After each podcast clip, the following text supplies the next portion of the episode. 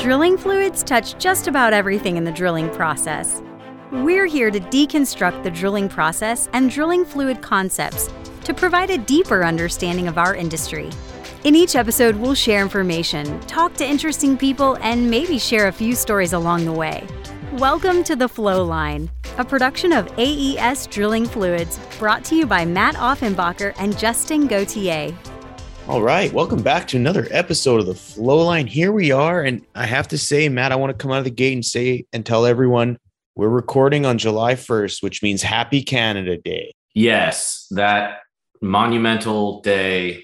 What happens? People sign some paperwork. Yeah, it's like a celebration of you know the Confederation of Canada and of like three separate colonies. I don't know. You know what? That's a good question. I need to look this up and I'm ashamed. Because I mean, in America, we go to war, right? It's not just, you know, I feel like Canada was just like with the British, they like shook hands and signed some. Yeah, it was like, hey, we're celebrating that we're becoming organized. Like, I think that's what okay. it was. But here, it celebrates the anniversary of Canadian Confederation, which occurred on July 1st, 1867, with the passing of the British North American Act where the three separate colonies of the United States, Nova Scotia, and New Brunswick were united into a single dominion within the British Empire called Canada Day. How about it? Yes, yes. I actually forgot about it until this morning.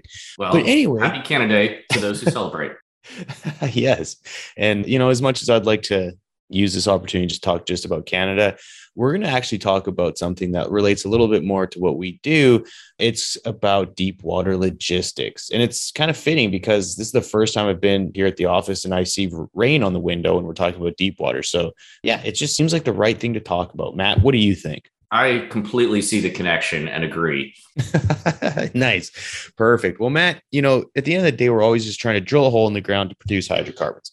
But how we do that and how we get materials to that location, whether it be on land or on the shelf or deep water, wherever it is, it's all different logistically. You know, conceptually it's the same, but how we actually go about doing that is different. And I just think it makes sense to kind of go through it. And although deep water isn't, you know, blowing and going as it is here, you know, on land, it's still worth talking about just in case people do, you know, are curious or just want to kind of get a better grasp on how we do things out there. So Matt, what would you say right out of the gate is something we need to really consider?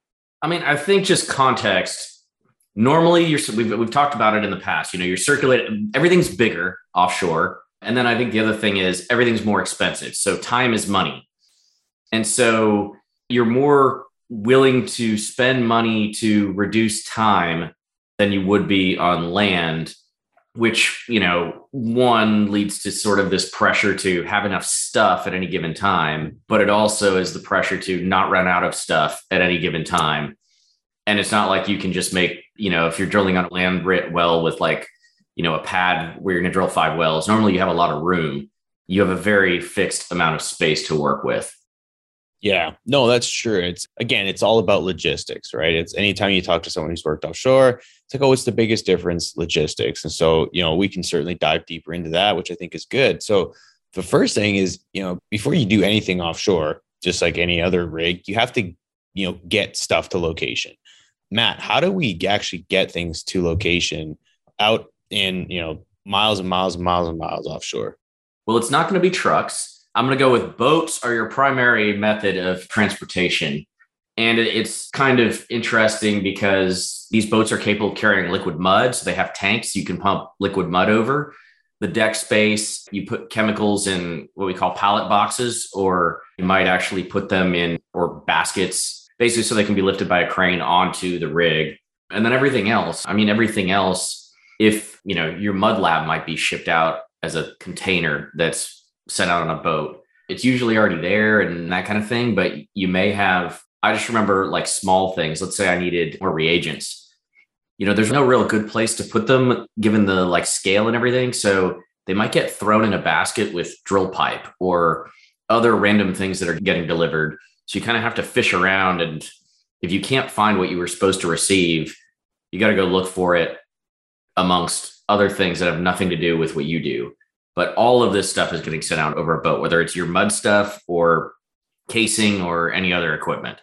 Yeah, no, and that was one thing that, and this is whether you're on a jackup or even offshore, but that was one thing I remember is you kind of gave your wish list to, you know, whether it was the clerk or the, you know, there's again different positions, but you gave someone who is responsible for coordinating logistics on the rig. Here's my list of stuff that I'm getting. I've got in touch with the, you know, the warehouse or my folks. And then there's a, I think it's called a manifest perhaps, but there's a lot of work involved with like, you know, transferring information of what you need out there and you make sure you get it. And there's a lot of documentation similar, I guess, you know, like a delivery ticket, you request product and then it comes into on location and you say, Oh yeah, I received my product. But like everything, like you said, like even reagents, like you need the smallest little thing for your mud lab. Yeah, you can't just call your field soup say, Hey, next time you're can you stop by here and drop this off? It's you have to whether you're ordering out chemicals or you're ordering out I don't know, a box of tissue paper. Like there's a similar process, right? You know what I mean? Yeah, I mean, and you know, kind of to the point of communicating on what's on the manifest and that sort of thing, having to physically, you may be on the rig when the boat arrives. You may have to physically go down there, you know, get in a basket, get on the deck, and like physically confirm that what you need is there, especially if it, it won't all fit on the deck. And they're like, hey, the boat's going to be here for a while, so we can use some product and empty that and then send it down and bring on, on the stuff you need. On some really small rigs, that's been part of the challenge is like, I was told it's here, but uh, where is it really? And so it requires like moving down to a vessel and looking at stuff and talking to people and then going back up. And a lot of times they have no idea what you're looking for unless like, does this tote say, you know, emulsifier on it? Right. Yeah. It's like, there's the part where it's like, okay, it's all on a list and it should all be here. And then you go physically try and find it. And it, it can't just be like, hey, over the radio, like you know, take three steps over here. What do you see? Sometimes it's like, all right, I'm just gonna come down here and do this. Yeah. Cause yeah, keep in mind the boat crew is not responsible for your stuff. I mean, they are to some degree, but they're just they pull up to the dock, stuff gets loaded on, they you know check off whatever, and then you know it's not like they're mud representatives on the boat because like to AES, like we don't have a specific boat just for us. Like we share boats, work boats they call them, and so yeah, again, it's you could have every service company on the rig ordering stuff and it just so happens all to be on this one boat so yeah it can get a bit you know just you got to be super organized you know chemicals you know again liquid mud it's not the mud company's boats it's a they contract it out or whatever and yeah the interesting thing i never knew that when i went going offshore was these huge boats and i don't know they could be not quite the length of a football field but it's you know they're big boats and they have huge it's like a boat with a full tank system, like a mud pit system inside, you know, the back of the boat. And yeah, they can mix, you know, they can roll it, they can pump it out up onto the rig. But for liquid mud, that's typically how you do it. And Matt, similar to trucks on land, like say vac trucks, they're obviously limited with space, but I would imagine it's same with weight as well, right? Like the boat can only hold so much weight. So the heavier the mud weight, the less volume. I mean, it would be similar conceptually. I mean, my experience has been sometimes with really heavy mud weights, we knew we couldn't pump it up. And so uh, you would right. send a certain mud weight just because of the column. And so you'd keep it limited and then pump up that mud weight. And then, you know, you could weight it up and it was never an issue pumping it down to sea level, but getting it up there sometimes if you sort of knew the limits of the rig, you know, you had to be careful about that. So, and I mean, it's sort of interesting too. Like you normally keep extra of everything on the rig, right? It's not like, oh, gee, I'm about to run out of reagent X going back to my relief sucks, maybe, but but yeah, I was just thinking that. You know, a lot of times you have like two viscometers, you have extra retort, you know, you have two retorts. You're like, and so if one breaks, you send it back, and you're like, I don't have a backup. That's what gets you antsy, even though these things, you know, you can normally go through a whole well and not have issues with that kind of equipment. But you start to figure out like the boat logistics stuff can sometimes be the easier part. It becomes the I need a widget and I need it fast. And so it's like, okay, when is crew change? I know a boat has to come to do crew change. Can I get it on that boat? You know, just different things like that. Or, you know, even if you're not crew changing, but like, you know, the rig crew changes on a different day. Yeah. Like, hey, if they come every Thursday, can I like let's make sure someone can physically hand it to somebody who's going on that boat. You make a lot of phone calls and try and find out, you know, through whomever, how can we deliver this, you know, effectively with the time we've got. But there's like the real big ticket, obvious stuff and making sure it's all there, but it usually should be. You just want to be certain you know exactly where it is. Yeah. And then there's the like some random thing that nobody's going to notice because it's not typically moved back and forth. Like, you know, a driller coming on and being like, I have no idea what is in this box, but like they gave it to me and told me to give it to you. you know? yeah. No, it's true. And clearly the time we spent just talking about boats and logistics, it's it's a huge part of it. But you know, once we actually get product or you know, liquid mud or, or whatever it is that we need to the rig, again, it's not like you know you pull up a floating forklift and you unload it like it's quite the process trying to get it from you know 150 feet down on the water up onto the deck mat so how do we go about getting stuff off the boat onto the rig I mean, crane operations are everything, right? And the interesting thing with crane operations is there's certain times, like when helicopters are coming, that you can't have crane operations. There's other times when they're, you know, let's say they're offloading casing or something like that. Guess what? You're going to wait. And so, like, one of the first things is just managing your deck space of where are we going to put the stuff when I do get to offload it. And the thing is, that may not be the final point. So, we'll talk about the sack room in a minute, but you know, on a lot of deep water vessels, you have product laid out on the deck, and that's how you receive it from the boat. And then when you need it, you lower it down to the sack room for mixing. So it's kind of like the deck is a staging area of pallet boxes and chemical totes and that sort of thing. And it's like I would always try and lay out a chart basically from the crane operator's point of view, like in Excel, like some boxes like I need A2. And so that would be like the closest row to the crane, you know, two over, like please lower that to the sack room and just like kind of update that every time I did inventory. So I knew what to move. And a lot of the pallet boxes I dealt with had two pallets in each and they didn't always have the same chemical. And you know, all that kind of thing. And then, of course, you want to send your empties back so you can bring on more stuff. You know, you never want to have anything you don't need sitting around on the deck. So there's all of that. And even landing things on the deck, you know, like emulsifier and wetting agent, you know, one thing you could do is if the deck was right above the pit room, there might be sometimes ways you could drop a hose from the deck down to pit room and you could crack a valve and just get a, a mud cup and measure the rate of, you know, additional wetting agent for how fast you're circulating and drilling. Yeah. And so you just crack that valve, which is, you know, a nice way to kind of, you know, not have to lift or move anything, but make sure it's put in the right position so you can do that. You know, there's a lot of organizing of just getting things on and off the boat. And then I mentioned getting it down to the sack room where it's like, okay, now I have it. I need to talk to everybody and figure out is the crane going to be busy? Is the crane operator going to be available? When I actually need chemical down there because it's not when I need to mix it. It's sometime this tower, I've got to work around everybody, you yeah. know?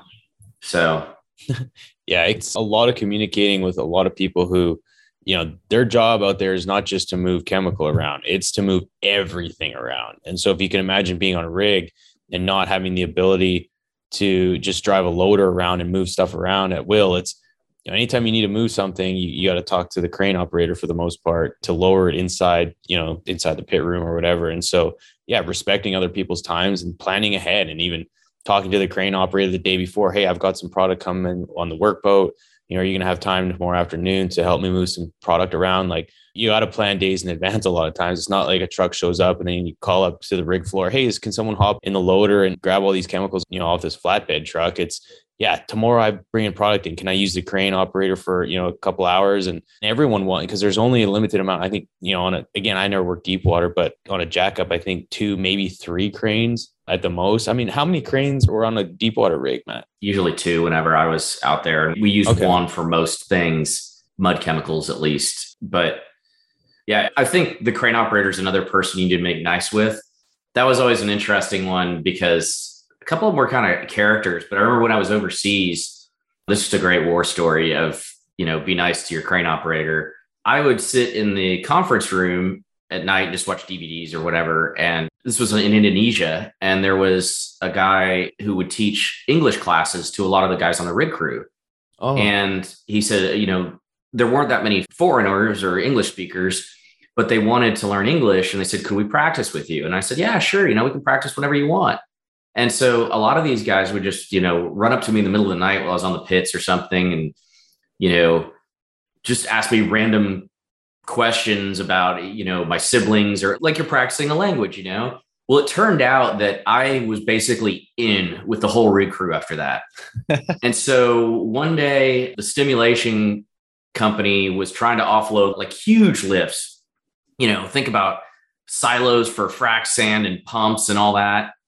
And I asked to have a Wilden pump or little, you know, a little peanut pump moved across the deck. And they shut down the lift to move my diaphragm pump.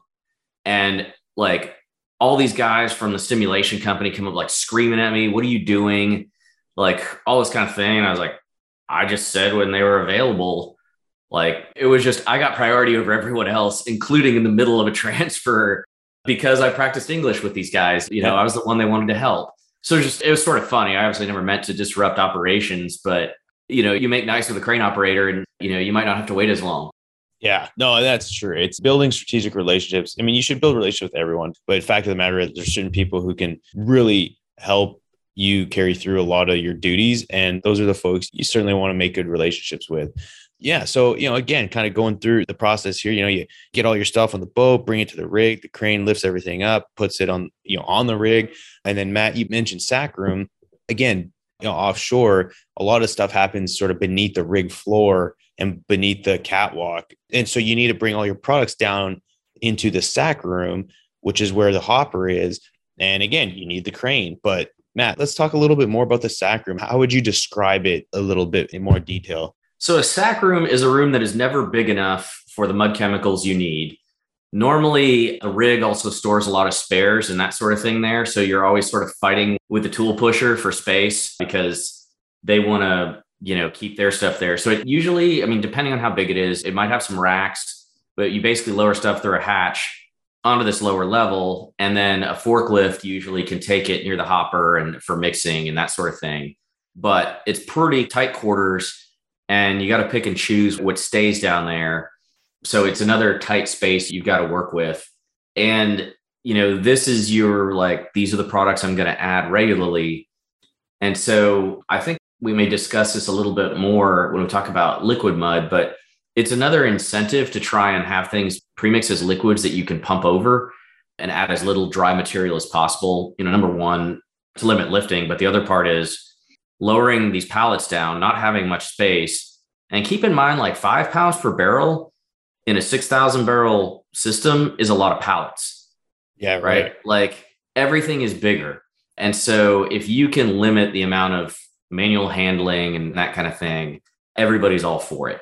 Right. That's so true. And, you know, it's interesting because on land, you may have a few folks, you know, a couple roughnecks and stuff help you out on the back end, you know, around the hopper, moving things around. But from my experience, having, you know, more people on the rig really helped you organize and you had folks mixing. I mean, Hick even had, you know, a dedicated mixing hand a lot of times in the sack room, which was ex- extremely beneficial because again, like you had mentioned earlier on in the episode, offshore, they're willing to spend more money to ensure the operations go smoothly, that you don't have any downtime. I mean, there's lots of downtime, but you know, in terms of, you know, a lot of times you're never shorthanded because they don't want to be waiting on something is because having another two or three guys on a rig is a lot cheaper than having, you know, four or five hours of downtime because you don't have enough hands to carry out different operations or duties. So yeah, having a, almost a dedicated mixing hand was super nice. Yeah, and you'll see. I mean, the other thing is you'll see a lot of automated mixing, you know, sack cutters and other things. You can move big bags, like a lot of large capacity equipment that can help, you know, limit how much you actually have to do manually, but you still need that supervision. And I assume it's gotten better since I was working in deep water, but we had all that like automated handling equipment and it was broken all the time and nobody knew how to fix it. So it was one of these like you sort of it's sort of in the way. You just looked at it. You, it was sort of the running joke of like you know were we just better off leaving everything manual and having more space or you know that kind of thing. But yeah, you do have a lot of help, but you still have to manage things. The good thing about if you have experienced people is they'll talk to you about hey I'm going to need another pallet of this soon to stick to your, you know, treatment sheet. Let's get with a crane operator. You know, the, the best rig crews, they're thinking ahead just like you are. And so it's all one big conversation where it's just like, hey, I heard we're bringing on casing for the next, you know, the next interval. So let's go figure out what our chemical situation is. Everybody kind of talks. We figure out what we're going to do next. You know, it's not like the boat is just sitting by the rig all the time either. It may be a couple hundred yards off so if you you got to bring it over, there's just, you know a lot of moving parts. And sometimes the boat leaves and they don't tell you. so yeah, I've done that too. That can happen because it'll leave at any wee hours of the night or morning. So yeah, always having a good idea of what's happening. And it's again, communication is at the utmost importance out there. So Matt, assuming we've got all our product down in the sack room and we're ready to, you know, everyone's mixing, treatments are going well. Again, we'll have to move some mud around at some point. How does that happen? Well, I mean, it's a great thing about all these pumps, right? You can kind of figure out how long it's going to take to transfer different things. But, you know, offshore bases, you know, like Fourchon has a ton of them for the Gulf of Mexico, which is where I worked out of a lot. You mix everything in a plant, it's usually got really good mixing capabilities. Some of them even have like dedicated shearing units, which these things are like on the side of, you know, truck mounted. They're huge, but they help your product yield, which we've talked a little bit about in the past and so you get your mud all prepared. It's usually in pretty good shape and you'll transfer it over to these vessels. And then, of course, you can pump it up from the deck, which, mind you, to raise a hose up requires another crane lift. So even though it's liquid and there's not as much work to do, the vessel has to stay alongside the rig, obviously, and you have to lift, you know, bring the hose and you have to figure out where you're going to receive it on the rig. So sometimes it's only one pit that can take it, and it means you need to isolate that. Sometimes we would receive fluid and we would actually want it down in the pontoons, which meant there was only one pit that we could transfer fluid. We called it downstairs, but it meant basically you had to make sure your transfer rates kept up, that the fluid you brought on matched how fast you could send it down to hey. the pit. Wasn't a huge deal. It was just something to keep an eye on. So, anyways, the main thing is you're going to have multiple fluids to manage. So, it may be that not every tank that comes out on the boat has the same mud weight. And it may even be that when you go to offload, there will be a vessel standing by that already has some mud in it. They say, okay, we're going to pump on top of this one, and then we're going to put the other stuff here. There can definitely be situations like that. As I mentioned before, I mean, we do this on land rigs too sometimes, right? We don't just wait up dramatically. We'll use it, you know, we'll swap out heavier muds.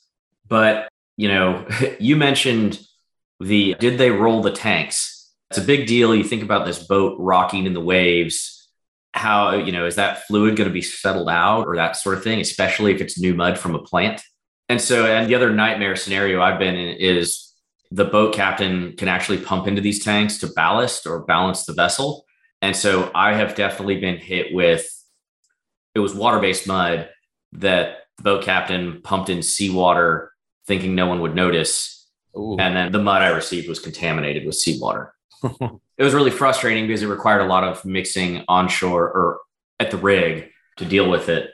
But moving all that stuff around, keeping track of it, understanding the economics, sometimes talking to the customer of like, hey, it's actually cheaper to send this back and weight this up or you know, what have you. So you're always kind of trying to think ahead with your volumes. And then the other thing is dead volumes. So you might load up with a certain amount of mud, but you may not actually be able to pump all of that out of a tank. So a lot of times like diaphragm pumps can be your best friend because you can use that to pump the rest out, transfer it into another pit that you're pumping out of. And so you're only left with the dead volume in one of the pits. But kind of between trying to get everything out and then also saying it's okay when I want to return fluid, like this can go on top of this, you know, and making sure it goes in the right place when you're on a radio or, or that sort of thing. It's always challenging. And it's another separate form of volume accounting. So yeah. you might have some storage tanks on the rig, you have your active system, you might have some isolated pits, and then you've got to track volumes that are actually on the boat. And sometimes it makes sense to go down to the boat and physically, you know, check for yourself, make sure everybody understands what's supposed to be down there and where it's supposed to be so it's just another critical aspect of volume accounting that you don't have on shore. That's right. No, it's again, anyone who's listening is probably thinking, wow, you know, if, if you haven't worked offshore, it's like, oh, there's so much to, you know, take care of and so much to track. Well, keep in mind too, they always run two mud engineers, two 12 hour towers. And so you have a little bit of help. And, you know, oftentimes it was sort of divide and conquer, you know, depending on what you had going on. And, you know, you could even talk to her and say, Hey, I'm going to really, you know, I'm going to make sure I strap this or check these volumes. Okay. Well, I'll always make sure and do X, Y, Z, or, you know, it's a collective effort on all fronts. But at the end of the day, you have another individual to bounce ideas or to strategize with or to. I had one other thing I almost forgot. Okay. I mentioned earlier that you try and pump as much as you can. So you might not actually have base oil on the boat, and you might not actually even ship calcium chloride necessarily. You probably do have calcium chloride, like if you have to make whole mud. Mm. But the other thing you do a lot is you'll send out premix, which will basically be like a 90 10 oil water ratio, unweighted dilution volume that's rich with emulsifier, wetting agent, like everything you need. And you just pump that in at a certain rate while you're drilling, and a lot of your treatment gets done that way. And I didn't want to forget it just because that's another like key piece that limits all your handling and the fighting in the sack room and all that kind of stuff. And so that's another thing you're dealing with boats on as well, because if you bank on it getting there and it's not there, that changes your whole program on the rig. So another thing to think about, but mud movement, boat movement, tanks. I mean, like you said, Justin, it's a lot about communication and staying on top of your business. And you do have a lot of help but it doesn't mean you can sit back and watch while other people make plans around you. yeah, no kidding. And it's, you know, everyone's expected to come up with solutions. And, you know, again, as mud engineers, you, you hold a lot of responsibility both on land and offshore, but there's certainly a little bit more to consider when you're off on the water. Nat, and then too, I mean, have you heard of people transporting things on helicopters? That's again working where I did offshore. We never had access to helicopters, and nor did we travel to the rig on a helicopter. But is that a thing or? Yeah, so I mean, I think there could be, you know, critical pieces of equipment that you can get on the helicopter. The main thing is there are certain things that aren't approved for flight, right? You're not going to send, you know, your xylene IPA mix to break your emulsion for oil-based mud. That's not going on a helicopter. you know, so they're especially chemicals, they're not going to let you travel transport. So, you know, the nice thing is if you do have regular helicopter flights like twice a week or something, it's obviously a really fast way to get something if you catch it correctly, but you have to make sure everything is approved for flight. You know, that's all going to get reviewed. You're not just, you know, you're not just getting away with anything. And so don't try and just bring something in your bag. You have to if it's not a personal item that you have to make sure it is approved by everybody. But I've had, you know, I'm trying to remember, but I think maybe we had like a retort cell or something brought it on a helicopter once. And, it, you know, we just had to make sure everybody was okay with it. Sure. That's it. And, you know, again, I'm sure there's, you know, different scenarios or different takes on how you get things to and from the rig. And yeah, sometimes you can't think of it all, Matt, but I think we did a pretty good job of covering, you know, just overall deep water logistics and offshore logistics. I don't have any other questions, Matt, or stories to tell. Do you, do you have any closing last words on deep water logistics? I mean, I think if you try and compare the two things, like there's creativity with lots of help offshore. So you're limited to whatever's already there and in hopes of something coming, but people do everything they can, even if you made a mistake to try and keep the operation going. On land, it's you're creative with less help per se, but more opportunities to get things you know and so it's just it's kind of funny like i definitely will so speaking of awesome relief we did run out of our xylene ipa mix you know for a mud check and i was walking around the rig just trying to think of anything and i got with the derrickman and we just walked around like surely there's some solvents around here that we could at least try before we run out and what we did was we ended up going to the mechanic and they have like a little paint shop and so we tested the different solvents that like paint thinner and stuff like that. And we found one that matched what we were getting or got close enough that we had a good idea of what the titration would be to break the emulsion for our oil based mud check. And then we were able to, I don't know, next couple of days a boat came and looked and looked all over the rig and still couldn't find this stuff that was supposed to have arrived. And sure enough, the can was in a pipe basket you know, kind of like just tangled in with a bunch of other stuff. Right. And so, you know, it probably didn't transport that way. It was probably just like taken off the boat deck and like, hey, don't forget this. But nobody told us. And when you asked anybody, hey, did this come on? Nobody knew what it was. And so nobody could say anything. You had to physically walk through everything that was received from that boat and shuffle through and find it. So, deep water logistics yeah, no kidding. And well, you heard it here first, everybody. And, you know, it's again, if you have any questions or thoughts, if you have any stories to tell, again, I know there's a ton out there. So please, I encourage everyone that's listening to engage with us. If you could, leave a review, hit us up on LinkedIn if you have any questions, share the episode with anyone who you may find that would be interested in hearing about it. Also, we have an email address if you'd like to email us to be a little bit more, you know, conventional, if you will. It's at the Flowline Podcast at aesfluids.com. And with that said, everyone, appreciate the support. Until next time. Y'all take care. Thanks for listening. Please tune in next week for another exciting episode of The Flow Line. And remember, may your returns always be full and your trips always smooth. Views expressed in this program belong to participants and not their employees. The program is for informational purposes only and cannot take the place of seeking professional advice. Copyright AES Drilling Fluids.